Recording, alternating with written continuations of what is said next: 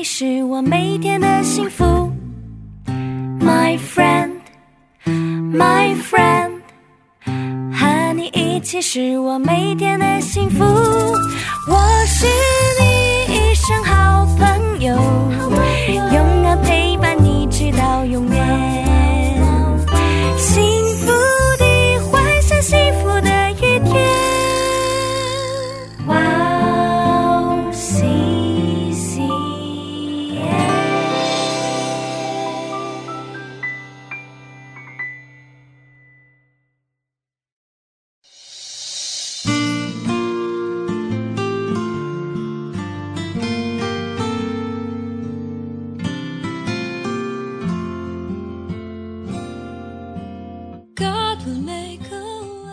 和华神见他过去要看，就从荆棘里呼叫说：“摩西，摩西。”他说：“我在这里。”神说：“不要近前来，当把你脚上的鞋脱下来，因为你所站之地是圣地。”亲爱的听众朋友们，祝你平安，我是主持人汉娜。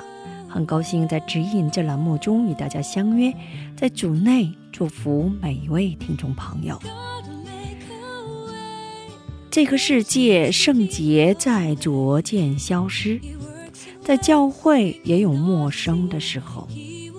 摩西经历了圣洁的神的灵格，在燃烧的荆棘树中与神有了相遇，站在了圣地上。然后脱了鞋，这是一个新的开始。以色列的得救是从经历圣洁开始的，今天也需要经历圣洁的灵格。遇到他的圣灾，我们的灵魂就会感到站立，并能活过来。自我会死，新的世界将被打开。我们先去听一首诗歌，赞美之泉的。爱中相遇，然后再回来。我们待会儿见。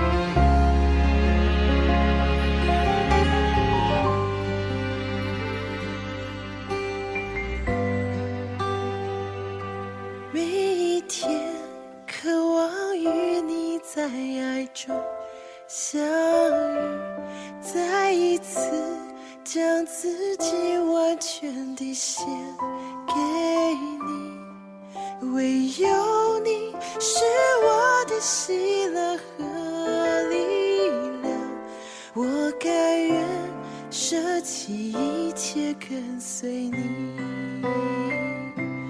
每一天，渴望与你在爱中相遇，再一次降服在你大能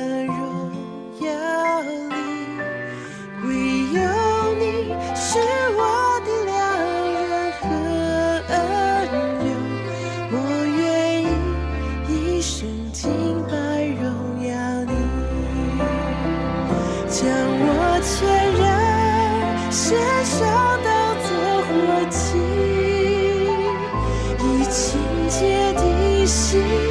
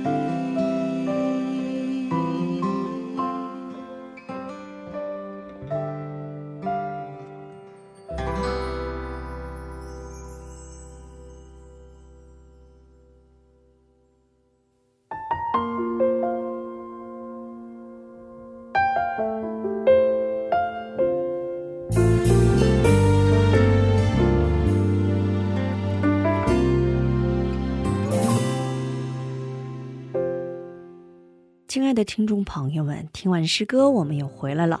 感谢你们守候这个时间来聆听指引。今天呢，以希伯来书四章十二到十三节的经文来打开指引。